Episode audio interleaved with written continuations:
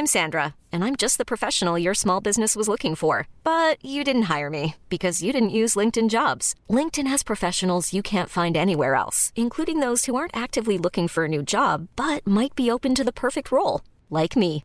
In a given month, over 70% of LinkedIn users don't visit other leading job sites. So if you're not looking on LinkedIn, you'll miss out on great candidates like Sandra. Start hiring professionals like a professional. Post your free job on linkedin.com/achieve today.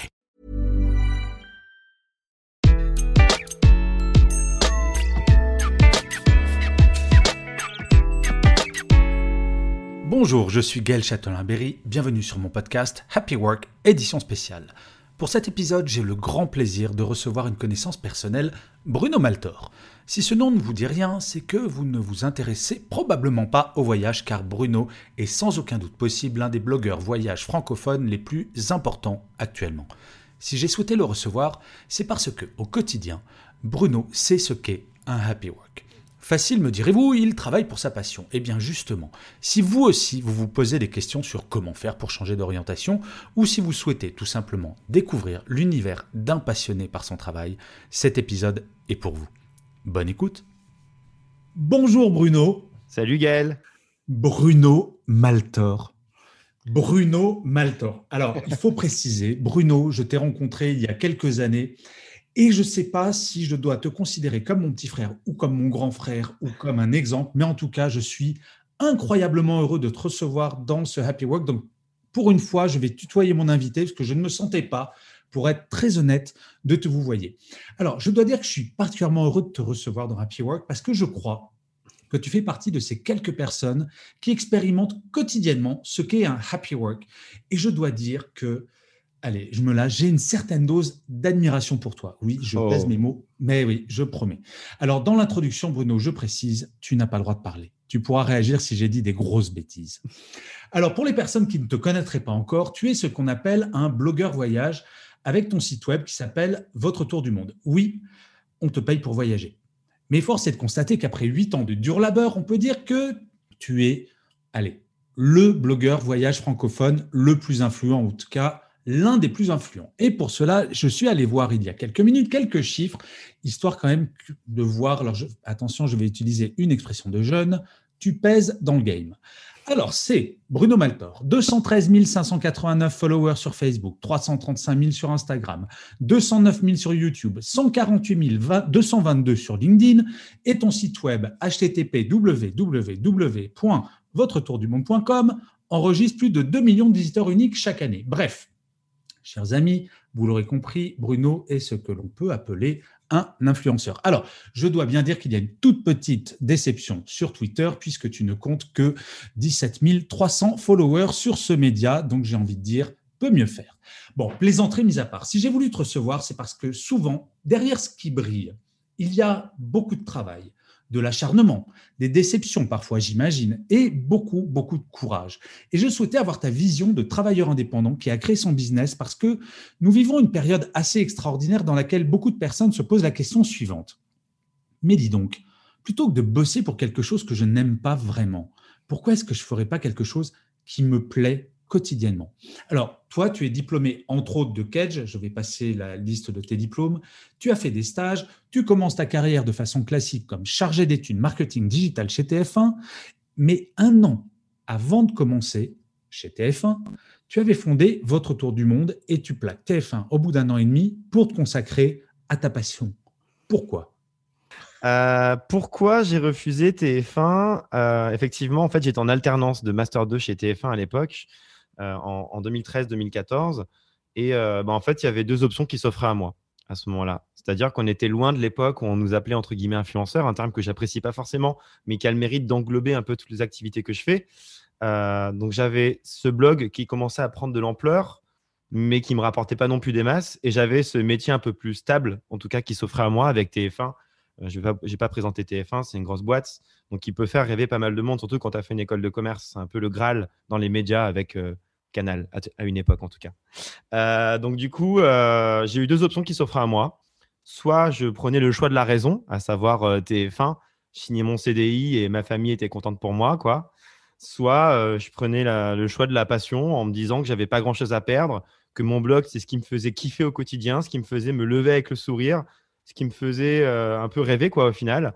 Et je me suis dit, ben, en fait, j'ai pas grand-chose à perdre que d'essayer cette aventure pendant 1 an.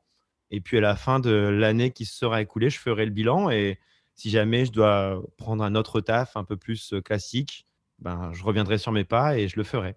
Donc, j'ai tenté l'aventure Votre Retour du Monde et ça fait 7 ans que je la tente, l'aventure.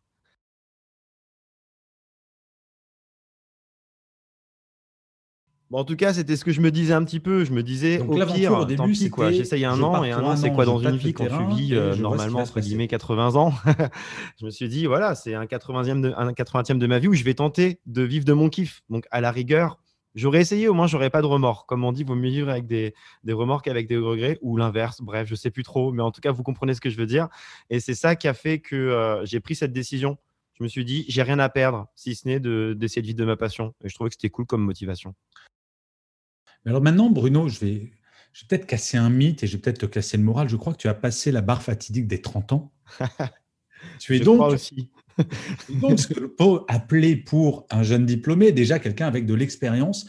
Et je trouve ça très intéressant parce que je constate que la jeune génération, donc celle qui vient d'être diplômée, a beaucoup d'appétence pour justement ce genre de métier, de travailleurs indépendants, d'influenceurs. Même si tu n'aimes pas ce métier, je suis désolé Bruno, à un moment, il va falloir que tu l'assumes parce que tu influences les gens, mais pas que parce que tu as beaucoup de followers, c'est parce que ton message est quand même incroyablement positif. Et je crois que cette influence-là, il ne faut pas la renier, il faut l'assumer et être fier de ça. Mais par contre, je vois qu'il y a beaucoup de gens de 20 ans qui se disent « Tiens, j'aimerais bien être Bruno Maltor » ou « J'aimerais bien être influenceur ». Quel conseil tu donnerais à ces gens qui finalement voient l'aboutissement, mais pas véritablement la base qui me semble, chez toi en tout cas, être la passion? Ouais. Ce qui est marrant, juste je reviens sur le rêve des gens, effectivement, de devenir influenceur, youtubeur, etc. Il faut savoir que c'est le métier qui fait le plus rêver les 6-13 ans aujourd'hui. Fut une époque, c'était astronaute. Aujourd'hui, le métier qui fait le plus rêver les enfants, c'est youtubeur, vlogueur. C'est quand même un truc de fou. Par rapport à ce métier-là, je pense que comme tous les métiers, c'est un métier passion. C'est-à-dire que moi, comme tu le disais bien, il y a énormément de travail en fait, même si évidemment il y a beaucoup de kiff. Il faut savoir que je pense que je bosse minimum 70 heures par semaine. Donc si tu fais ça pour les mauvaises raisons, à savoir espérer être invité partout à droite à gauche gratuitement, etc., tu n'iras pas très très loin. Donc si tu veux faire de l'influence, lance-toi, mais uniquement sur le sujet qui te passionne le plus. Sinon ça ne marchera pas pour toi, je pense. Et toi, comment tu l'as trouvé ta passion ? Ben, le voyage, c'est ma passion depuis vraiment tout petit. C'est-à-dire que mes parents avaient affiché une carte du monde à côté de mon lit quand j'avais 4-5 ans et que je m'amusais à l'époque à apprendre tout le nom des capitales des pays du monde. Parce que pour moi, c'était un peu Disneyland de Paris. Je viens de Haute-Loire où il n'y a pas beaucoup de grandes villes, etc. Honnêtement, hein, j'ai un lieu dit de 200 habitants et j'adore l'Auvergne. Je suis trop fier d'être auvergnat. Mais voilà, c'est juste pour donner un peu de contexte. Et je m'amusais à apprendre le nom des capitales du monde et je demandais à mes parents de me faire réciter. Et au fil du temps, en grandissant, je me suis rendu compte que tout ça existait vraiment. Et c'est là que mon éveil est arrivé et que je me suis dit, ben, j'ai appris ces noms d'endroits, j'ai envie de les visiter et de les découvrir de mes propres yeux. Donc, c'est venu un peu bêtement et après, c'est devenu une vraie passion. J'ai grandi avec Yann Arthus Bertrand, j'ai grandi avec « J'irai dormir chez vous », tout ça. Et j'ai eu envie d'explorer le monde à mon tour. Bien, en fait, alors, je crois que la première fois où je t'ai rencontré, c'était maintenant il y a quelques années. Je sais que tu n'en es pas conscient et je sais que tu n'aimes pas tellement qu'on dise ça. Enfin, en tout cas, je vois toujours dans ton regard un truc un peu dubitatif. Mais j'imagine que pour les jeunes générations, on retrouve dans tes contenus le kiff que moi j'avais il y a très longtemps quand je regardais les émissions de Nicolas Hulot. Et je trouve que ça amène une part de rêve. Et c'est pour ça que je crois qu'il va falloir un jour que tu arrêtes de renier ton statut d'influenceur parce que c'est un beau mot. Je crois qu'effectivement, tu as bien résumé. Les jeunes voient le côté influenceur, je vais avoir des trucs gratos, puis on va me reconnaître. Et au final, j'ai eu la chance de travailler avec Nicolas Hulot. Sa propre notoriété, il s'en fout, mais comme de ses premières chaussettes. Par contre, de faire découvrir le monde, d'apporter un message positif, ça, c'est important. Et donc, je crois qu'il faut… Ta mission, est-ce que ça ne peut pas être de redorer justement ce statut d'influenceur et peut-être, et c'est pour ça, honnêtement, je voulais que tu interviennes, Bruno, pour que tu démystifies ce côté magique, je suis personne un jour et j'ai des millions de followers le lendemain. C'est quand même beaucoup de travail, c'est 70 heures par semaine, tu disais, mais j'imagine que la période actuelle, elle doit être difficile pour toi.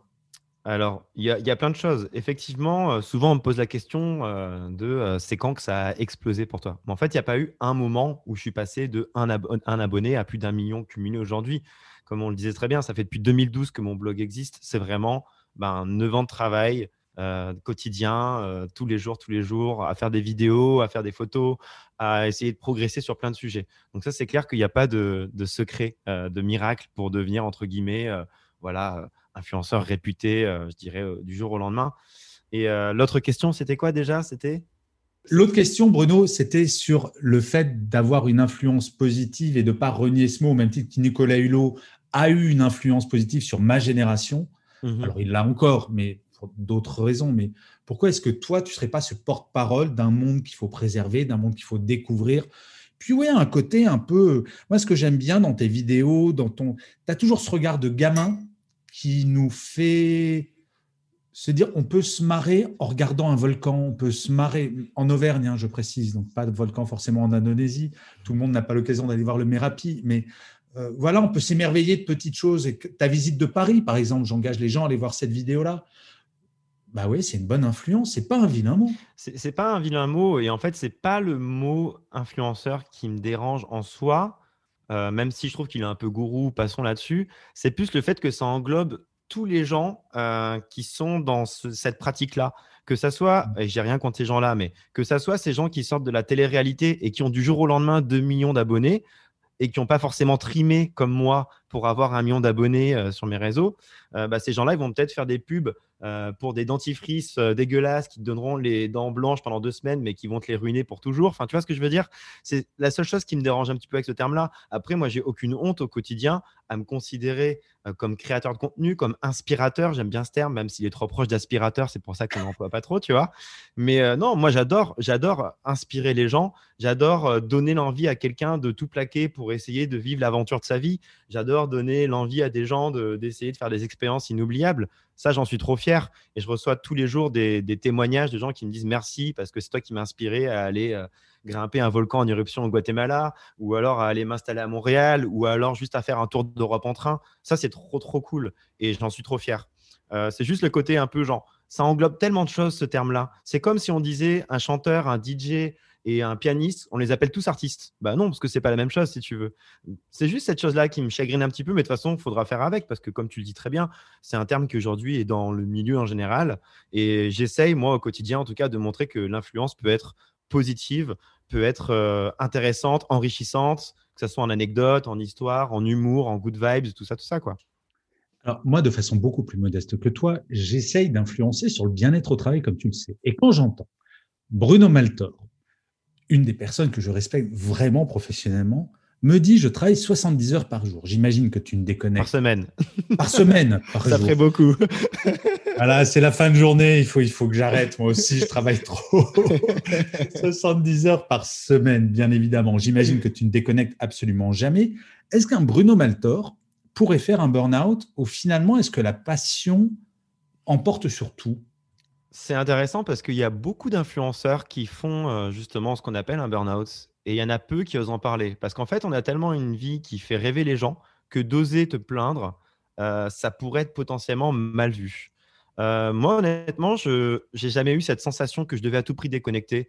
J'ai jamais eu cette sensation que j'allais faire un potentiel burn-out entre guillemets. Alors après, je ne sais pas si ça arrive sur le long terme ou je ne sais quoi, mais moi, j'aime tellement ce que je fais au quotidien que pour l'instant, ça ne m'est pas encore arrivé. Je dis pas que ça m'arrivera jamais, peut-être qu'un jour j'en aurai vraiment marre et j'aurai ce sentiment de burn-out, ce qui n'est pas encore le cas. Tu connais sans doute beaucoup plus le pourquoi du comment par rapport à tout ça. Mais toi, dans 2 secondes, tu vas me traiter de vieux et ça, j'aime pas. Non, du tout. Mais ce que je veux dire, c'est que non, pour l'instant, je me lève. En fait, mon moteur, depuis 7 ans que je fais ce métier à 100%, c'est de me lever avec le sourire. Tant qu'il y a ça, je me dis que globalement, oui, il y a des jours où tout n'est pas parfait. Je ne vais pas dire que tous les jours sont parfaits. Des fois, ça me fait chier de faire des trucs, etc., comme pour tout le monde. Mais globalement, je me lève quand même avec le sourire et tous les jours, je me dis que j'ai une chance inouïe. Donc, pour l'instant, ça va. Mais c'est un sujet qui est super intéressant, le burn-out dans l'influence. C'est un sujet qui est réel.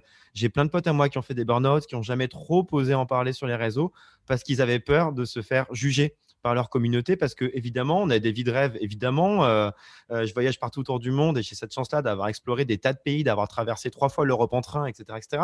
Mais du coup c'est vrai qu'il y a des gens qui se rendraient pas compte que ça reste un travail, que ça reste beaucoup de taf, que ça reste levé assez souvent à 4 heures du mat pour grimper des endroits, pour avoir un beau lever de soleil, etc., etc., que ça peut être épuisant. Donc je connais des potes à moi qui n'ont pas osé en parler, qui ont coupé pendant des mois entiers et qui sont juste revenus en mode oh ça faisait longtemps, sans expliquer le pourquoi. Donc alors, c'est un vrai sujet hein. J'aime beaucoup que tu dises, et très honnêtement il y a des choses que tu n'aimes pas dans ton métier, parce que j'aime à rappeler à toutes les personnes qui travaillent que généralement c'est la proportion, c'est la loi de Pareto, sur 100% de son travail on aime ou on adore 80% et il y a 20% qui nous saoulent et c'est ouais. Normal et il faut l'assumer. Moi, par exemple, là, demain, je sais que je vais avoir une demi-journée comptabilité. Autant te dire que ce n'est pas ma plus grande passion. Toi, qu'est-ce qui te saoule dans ton travail ? Typiquement, ouais, la compta aussi, c'est un peu relou parce que moi, je suis sur un métier créatif, etc. Et quand on m'oblige à rester derrière des ordinateurs, des tableaux, ce n'est pas ce qui me fait kiffer. Ça peut être parfois en fait l'incertitude qui va me fatiguer. C'est que, tu vois, typiquement, on le disait un peu plus tôt, la période là, elle est assez compliquée pour tout le monde, notamment pour moi. Je suis blogueur voyage et là, ça fait 3-4 mois que j'ai pas bougé de chez moi. Je pourrais en soi, mais je le fais pas parce que voilà, j'ai envie d'être un peu, de pousser les gens à être un peu dans la responsabilité, etc. Donc voilà. Mais tu vois, l'incertitude parfois de certains moments où tu sais pas vraiment ce qui va se passer de ton année. Ça peut être usant, tu vois, parce que moi je suis freelance, j'ai une entreprise et voilà, il y a des mois où ça va cartonner, il y a des mois je vais avoir 0 prise de contact pendant des semaines entières et là tu sais pas de quoi demain sera fait et tu as des collaborateurs avec qui tu bosses que tu vas devoir payer, mais toi ben, tu as 0 argent qui rentre, donc ça fait un peu peur. C'est un peu au final toutes les responsabilités d'adultes qui me font un peu peur, tu vois, la compta, ce genre de truc. J'ai beau avoir 30 ans, je me considère encore un peu comme un bébé, tu vois, mon père est assureur donc il gère toutes ces conneries pour moi. Bruno, j'ai une mauvaise nouvelle pour toi, tu viens de basculer dans le monde des darons. Ouais, comme je crois. Mon je crois et ça fait peur. Mais non, c'est vachement. Mais tu sais que moi j'ai 50 ans donc j'ai 20 ans de plus que toi et finalement ces craintes on les a toujours. Il y a le confort d'être salarié, l'inconfort mais l'indépendance. D'être indépendant, mais oui, il y a de l'inconfort, mais il y a ce bonheur d'être indépendant. Mais justement, je vais reprendre un petit peu un sujet qu'on a abordé au tout début. Quels conseils tu donnerais à un salarié qui se dit pas forcément faire blogueur voyage, parce que très honnêtement, je pense que ça fait partie des passions, on l'a ou on l'a pas. Moi, tu me dirais, deviens blogueur voyage, je te dirais, mais sérieux Bruno, moi j'adore être dans mon appart, qu'est-ce que tu me saoules à vouloir devenir blogueur voyage ? Ouais. Mais quel conseil tu donnerais à quelqu'un qui est sérieux, qui se dit, j'aimerais bien être indépendant, c'est quoi la démarche ? La démarche, pour moi, elle est assez simple. C'est quand même de regarder déjà ce qui te plaît au quotidien, ce qui te passionne, parce que être indépendant sur un sujet qui te fait pas rêver, très vite, ça va te saouler en fait. Tu veux dire que devenir travailleur indépendant sur la compta, tu verrais pas? Bah, à part si tu es passionné par la compta, personnellement, ça me ferait très très peur et je pense pas que je serais très heureux. Mais il y en a qui adorent ça. Hein. Mon comptable, il se régale. C'est sa passion au quotidien. Comme quoi, hein, Excel, ça peut faire rêver certains. Et du coup, non, mais plus sérieusement, je dirais que justement, moi, ce que j'ai trouvé ça trop cool par rapport à mon parcours, c'est que j'ai lancé mon blog en parallèle de toutes mes expériences. Et en fait, c'était un petit projet pour le kiff à la base et c'est devenu mon métier. Je pense qu'il ne faut pas se lancer non plus dans le plus grand des inconnus comme ça, du jour au lendemain, en mode j'ai envie, je fais n'importe quoi, de faire un blog, je sais pas moi, sur les échecs ou sur ce que tu veux.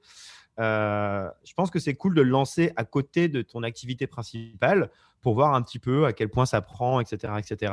Et si tu vois qu'il y a une opportunité à moyen terme, après 1 ou 2 ans, à avoir ce side project, comme on appelle ça chez nos amis anglophones, et ben te lancer. Mais je trouve ça cool, tu vois, d'abord tâter un petit peu le terrain, de pas partir vers l'inconnu du jour au lendemain, tu vois, et de voir si ça te plaît vraiment déjà, d'essayer de développer ton petit projet perso. Et si c'est le cas, ben pourquoi pas te lancer à moyen terme. Alors là, c'est le mec sérieux qui va reparler parce que je vais faire la petite vignette juridique. Parce qu'en fait, on a une grande chance en France qui ne se sait pas, c'est si vous êtes en CDI, vous pouvez très bien être travailleur indépendant tant que ce n'est pas un truc concurrent de votre boîte, parce que ça s'appelle de la concurrence déloyale, mais vous pouvez tout à fait tester une idée comme ça en parallèle de votre CDI et c'est effectivement le moyen le plus sûr et le plus sécure plutôt que de se lancer, tiens, ouais, je vais me lancer dans mon projet et partir comme un fou furieux.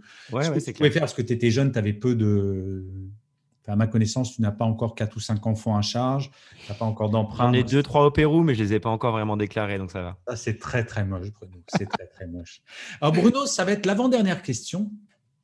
On vit quand même une période, et toi qui es dans le voyage, elle est encore plus particulière, la période que l'on vit depuis mars de l'année dernière est quand même assez hallucinante. Est-ce que tu penses que malgré tout, on apprendra, on tirera quelque chose de positif de cette période où finalement, pour toi, tu te dis vivement que ça se finisse et qu'on revienne à ce qu'on connaissait avant?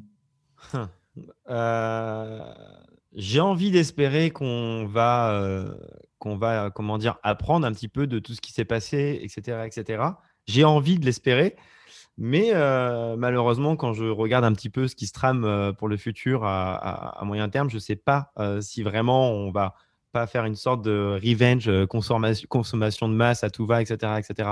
Donc moi, j'ai envie d'espérer que demain, on va se poser des bonnes questions sur notre façon de consommer, je ne sais pas, même typiquement de la viande, parce que c'est aussi ça qui fait qu'aujourd'hui, il y a plein de pandémies, etc., sans rentrer dans les grands débats sans fin, parce qu'on est sur un podcast de quelques minutes. Mais voilà, j'aimerais beaucoup qu'on se pose les bonnes questions. Moi, j'essaye de me les poser, c'est pas nouveau, que ce soit ma façon de voyager, etc., etc. Donc, j'espère que ça nous aidera à nous poser les bonnes questions. En tout cas, moi, je sais que de façon perso, ça m'a permis d'avancer sur des projets perso. J'ai sorti un jeu de société. Je vais penser à sortir une marque engagée, responsable, éthique dans cette année. Ça, c'est aussi un gros projet. Ça va être un beau périple. Bruno, peux-tu essayer d'être modeste? Est-ce que tu pourrais nous donner 2-3 infos sur ton jeu de société? C'est pas du tout un truc de pub. Bruno ne me paye pas, mais j'ai tellement d'affection pour ce garçon. Je dois le laisser faire de la pub pour son jeu de société. Non, mais c'était une idée toute bête qui est venue au fil du temps. J'avais le directeur édito de Lonely Planet qui m'avait envoyé un petit email. Et en général, quand le directeur édito de Lonely Planet t'envoie un email, tu lui réponds. J'ai répondu « T'es qui ? TKI ?» Non, je rigole, j'ai pas dit ça du tout. On s'est croisés. À l'époque, on pouvait encore se croiser. Il voulait que j'écrive un livre à la base, mais je me sentais pas forcément de faire un livre. Je voulais pas faire un livre, entre guillemets, juste pour faire un livre. Tu vois ce que je veux dire? Mais je suis un grand joueur, personnellement. J'adore les jeux de société, etc. Donc, je lui ai proposé de faire un jeu. Un peu original, avec pas uniquement de la culture générale, mais aussi des cartes actions, etc., etc., de la stratégie. Et ça a plutôt bien marché parce que c'est vrai qu'en l'espace de 3-4 mois, il s'est vendu à 20 000, 25 000 exemplaires, ce qui est cool pour les jeux de société. À la base, on devait en vendre que 10 000. Mon éditeur m'avait dit ça, si on en vend 10 000, ça sera déjà très bien. Et le projet a tellement plu qu'on en a vendu 10 000 en 4 jours, je crois. Donc, c'était vraiment ouf, en fait. Tu peux nous donner le nom du jeu, quand même? Il s'appelle Votre Retour du Monde, le jeu de société, comme mon blog voyage à la base. Et c'est peut-être ça aussi qui m'a donné l'envie de me lancer cette année encore dans un autre projet qui est une sorte de marque communautaire, parce que je trouve qu'aujourd'hui, OK, tu as Patagonia, OK, tu as Quechua, etc., etc. Mais ce qui manque, je trouve que c'est une vraie marque engagée, responsable, etc., évidemment, qui te permette, si tu es demain en tour du monde au fin fond de la Nouvelle-Zélande sur un trek et que tu vois un mec avec une casquette à l'envers et le logo de la marque que je suis en train de créer, en tout cas en phase de réflexion actuellement, te dire « Ah, OK, cette personne-là, c'est une personne francophone, une personne bienveillante, une personne qui a des good vibes, qui sera dans le même mood que moi. » Et pourquoi pas faciliter les échanges. Moi, j'ai vraiment envie de créer quelque chose, en fait. C'est mon but de base depuis le début, c'est de créer une communauté, mais pas de créer une communauté juste autour de moi, en fait, de créer une communauté autour du voyage. Et c'est aussi ça le but du jeu de société. Le but d'un jeu de société, selon moi, c'est de te rassembler avec tes proches, que ce soit des amis, ta famille ou je ne sais quoi. Et, tu t'assois autour d'une table et tu joues à ce jeu. Et je trouve ça trop cool, en fait, de rassembler les gens dans la vraie vie. Je fais aussi le verre du voyageur, d'ailleurs. Je ne sais pas si tu es encore venu, il faudra que tu viennes le jour où on pourra le refaire. Mais à chaque fois, tu as 1000 personnes qui viennent dans le but de parler de voyage le temps d'un soir. Et ça, c'est trop cool de faire dépasser les frontières du virtuel jusqu'au réel. C'est mon kiff. Alors, je précise pour les auditeurs, parce qu'on est en audio et pas en vidéo, pour les personnes qui ne connaîtraient pas Bruno. Bruno a toujours une casquette à l'envers dès qu'il se montre en public, mais alors il y a quelque chose qui est très énervant. Pour une personne comme moi, qui déjà a l'air d'une quiche avec une casquette mise dans le bon sens, donc je ne vous parle même pas de la tête que j'ai avec une casquette à l'envers, mais lui, il est beau gosse avec une casquette à l'envers et c'est très énervant, Bruno. Donc, il va falloir arrêter tout de suite avec ça. Je pense que ma tête s'est adaptée en vrai à la casquette au fil des années. Ça doit être ça. Alors, Bruno, on arrive à la dernière question. Donc, c'est la seule où je t'ai demandé de travailler un petit peu. Je t'ai demandé de choisir ton mantra ou ta citation préférée. C'est la question traditionnelle de fin de Happy Work. Donc, quelle est cette citation ou ce mantra et pourquoi ce choix ? La citation, ça serait « Seul, on va plus vite. Ensemble, on va plus loin ». Parce qu'en fait, même si évidemment, il y a mon nom un petit peu partout sur Internet, j'ai jamais été aussi efficace, avancé aussi bien sur mes projets que depuis que je me suis bien entouré. Un exemple tout bête, l'année dernière, comme tu disais très bien, j'ai un blog voyage depuis 2012. L'année dernière, pendant le confinement 1.0, quand on était tous bloqués chez nous, je me suis dit, je ne vais pas rien faire non plus. Et j'ai décidé de refaire de A à Z le design de mon blog. Nouveau logo notamment, etc. Et typiquement, tu vois, mon logo, il datait de 2012. Je me l'étais fait moi-même à l'époque. Il était cool en 2012, clairement moins cool en 2020. Et c'est là que j'avais fait un appel en story sur Instagram à ce qu'on m'envoie des kits médias, des logos folios, des portfolios, des graphistes qui me contactent, qui prennent contact avec moi. Et j'ai bossé avec un studio graphiste qui m'a accompagné sur le projet et ils m'ont fait un travail extraordinaire. Mon logo, je trouve trop parfait. Mon blog, je trouve vraiment canon. Et je peux le dire parce que c'est pas moi qui ai bossé dessus. Donc au moins, ça fait pas le mec égocentrique. C'est vraiment eux qui ont fait un travail extraordinaire. J'ai Clément qui m'accompagne depuis quelques temps sur la vidéo, sur plein de choses. Et je trouve que faut savoir s'entourer, même quand tu es indépendant. Il ne faut pas rester tout seul dans ton coin. OK, tu iras sans doute plus vite parce qu'il y a moins de gens à gérer, etc., etc. Mais n'empêche, la qualité du travail à moyen terme, elle ne sera jamais aussi bien que quand tu t'entoures et surtout quand tu t'entoures des bonnes personnes. Alors ça prend beaucoup de temps. Toi, tu le sais très bien, de trouver les bons collaborateurs qui connaissent bien ton univers, ta vision à moyen, à long terme, etc. Mais à partir du moment où tu l'as fait et où tu as trouvé les bonnes personnes, franchement, c'est que du bonheur et c'est encore plus agréable. Écoute, Bruno, j'ai envie de te dire, je souhaitais passer quelques minutes de plaisir à papoter avec toi comme je le fais à chaque fois que je te croise. J'espère que ça se transmet aux gens qui vont nous écouter, mais j'ai aucun doute là-dessus. C'est encore une fois, si vous ne connaissez pas Bruno Maltor, allez le voir sur Insta, même sur LinkedIn. Il vient sur mon territoire sur LinkedIn. Et c'est une honte, monsieur Maltor. Les entrées mises à part, que ce soit son site web, son Insta, son YouTube, sur LinkedIn, c'est que des ondes positives. Et dans un moment où on se renferme un peu sur nous-mêmes et chez nous, Bruno, tu es une bulle d'air encore plus que jamais. Et je te remercie des quelques minutes que tu m'as accordées. C'est un vrai bonheur et je te souhaite plein de bonnes choses pour les années à venir. Merci de m'avoir invité. C'était très cool. À bientôt.